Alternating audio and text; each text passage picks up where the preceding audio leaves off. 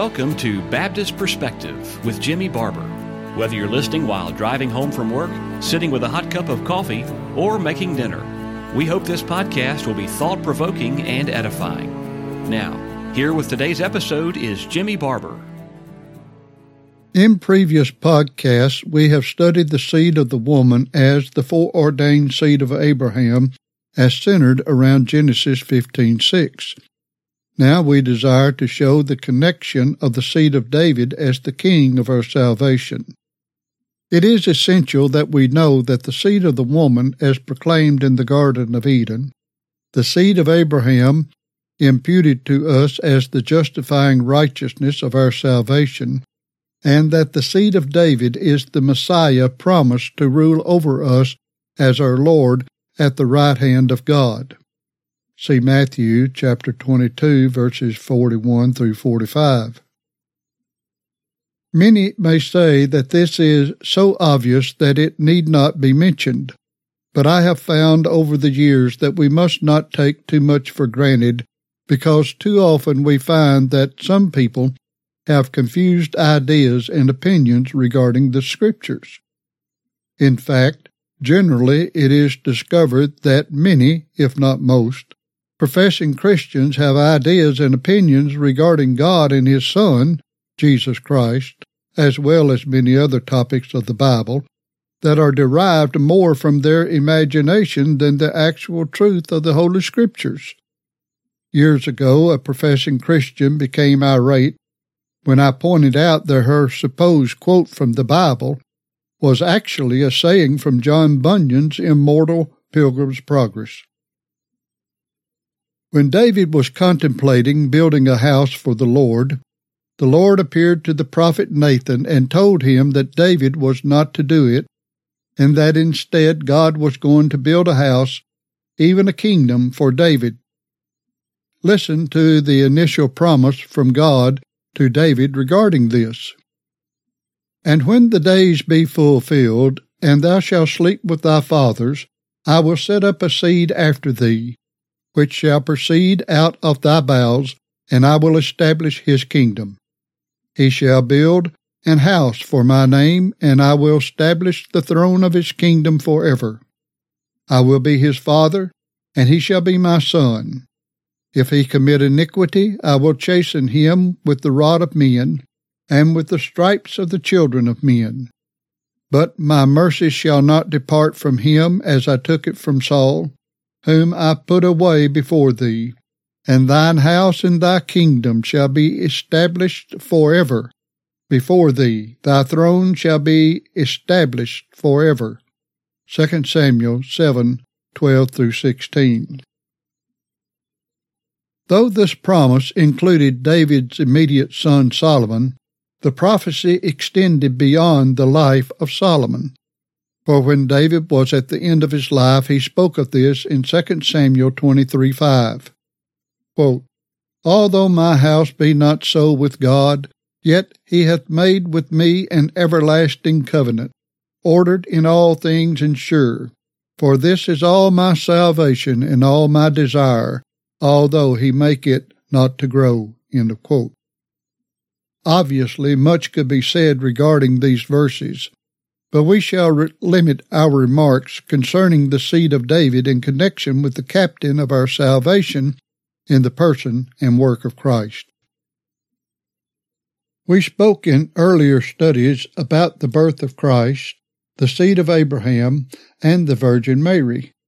Now I desire to bring to our attention some of the passages of the Scriptures and show that they equally unite David to the seed. In Luke 1 30 through 35, we see that Gabriel told Mary that Jesus, quote, shall be great and shall be called the Son of the Highest, and the Lord God shall give unto him the throne of his father David, and he shall reign over the house of Jacob for ever, and of his kingdom there shall be no end. End. Furthermore, this son of David, the Son of the Highest, is also the Son of God. When the Lord opened the mouth of John's father Zacharias, he was filled with the Holy Ghost and prophesied, saying, concerning Christ as follows. Blessed be the Lord God of Israel, for he hath visited and redeemed his people, and hath raised up an horn of salvation for us in the house of his servant David.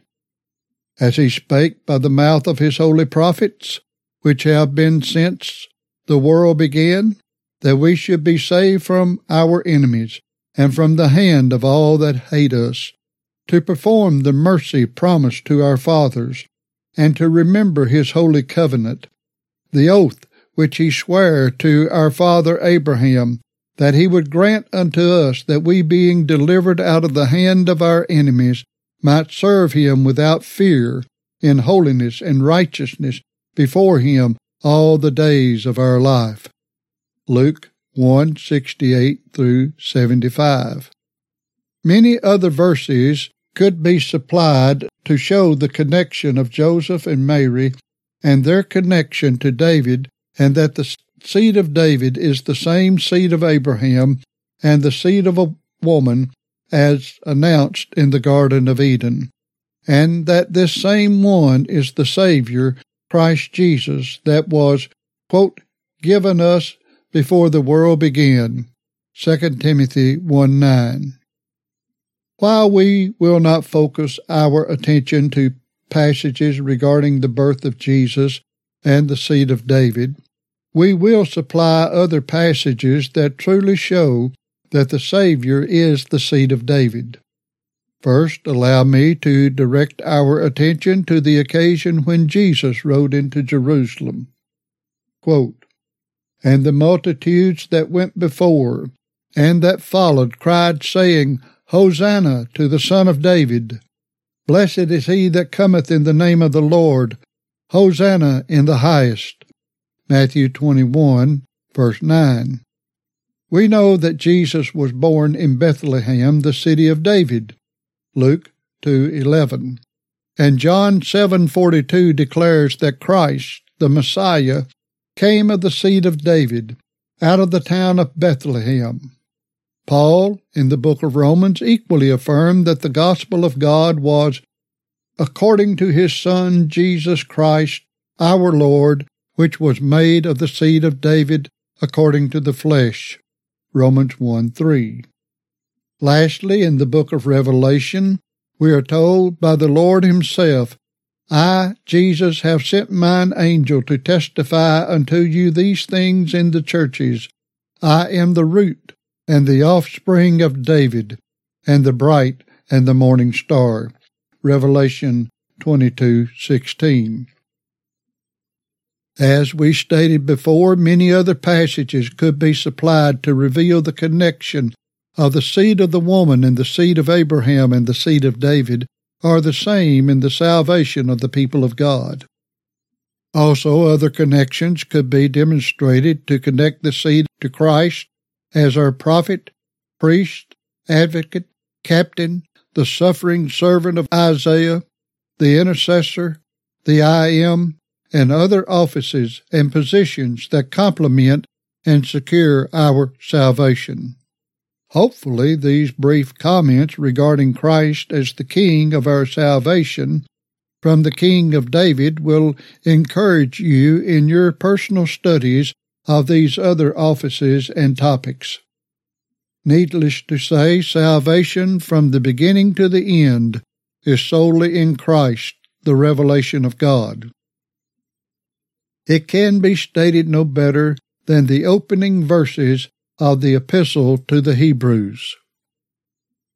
God, who at sundry times and in divers manners spake in time past unto the fathers by the prophets, hath in these last days spoken unto us by his Son, whom he hath appointed heir of all things, by whom also he made the worlds, who being the brightness of his glory and the expressed image of his person, and upholding all things by the word of his power, when he had by himself purged our sins, sat down on the right hand of the majesty on high, being made so much better than the angels, as he hath by inheritance obtained a more excellent name than they.